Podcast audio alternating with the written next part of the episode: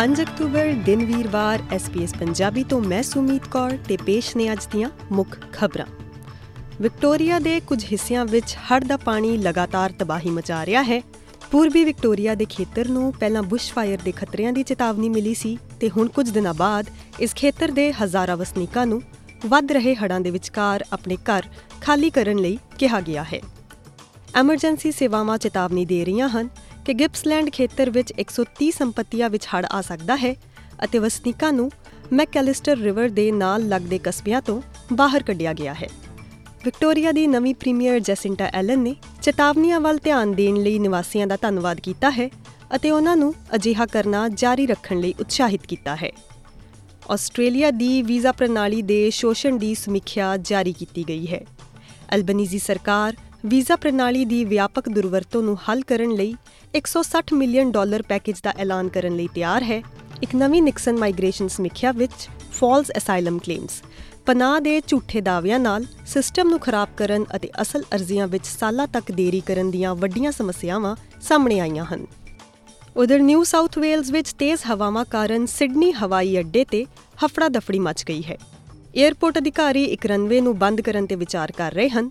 50 ਤੋਂ ਵੱਧ ਉਡਾਣਾਂ ਰੱਦ ਕਰ ਦਿੱਤੀਆਂ ਗਈਆਂ ਹਨ।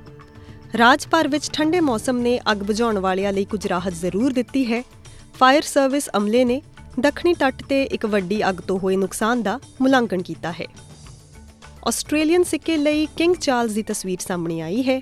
ਰਾਇਲ ਆਸਟ੍ਰੇਲੀਅਨ ਮਿੰਟ ਨੇ ਕਿੰਗ ਚਾਰਲਸ 3rd ਦੀ ਤਸਵੀਰ ਦਾ ਖੁਲਾਸਾ ਕੀਤਾ ਹੈ, ਜੋ ਕ੍ਰਿਸਮਸ ਤੱਕ ਆਸਟ੍ਰੇਲੀਆਈ ਸਿੱਕਿਆਂ ਤੇ ਦਿਖਾਈ ਦੇਵੇਗੀ। ਅੰਤਰਰਾਸ਼ਟਰੀ ਖਬਰ ਇਹ ਹੈ ਕਿ ਬ੍ਰਿਟੇਨ ਦੇ ਪ੍ਰਧਾਨ ਮੰਤਰੀ ਰਿਸ਼ੀ ਸੁਨਕ ਨੇ ਨੌਜਵਾਨ ਪੀੜ੍ਹੀ ਨੂੰ ਸਿਗਰਟ ਖਰੀਦਣ ਤੇ ਪਾਬੰਦੀ ਲਗਾਉਣ ਲਈ ਕਾਨੂੰਨ ਬਣਾਉਣ ਦਾ ਪ੍ਰਸਤਾਵ ਕੀਤਾ ਹੈ।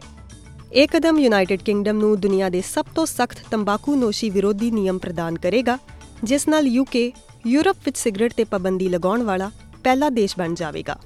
ਸ਼੍ਰੀ ਸੁਨਕ ਨੇ ਬੱਚਿਆਂ ਲਈ ਵੇਪ ਦੀ ਉਪਲਬਧਤਾ ਨੂੰ ਸੀਮਿਤ ਕਰਨ ਲਈ ਵੀ ਕਦਮ ਚੁੱਕਣ ਦੀ ਯੋਜਨਾ ਬਣਾਈ ਹੈ।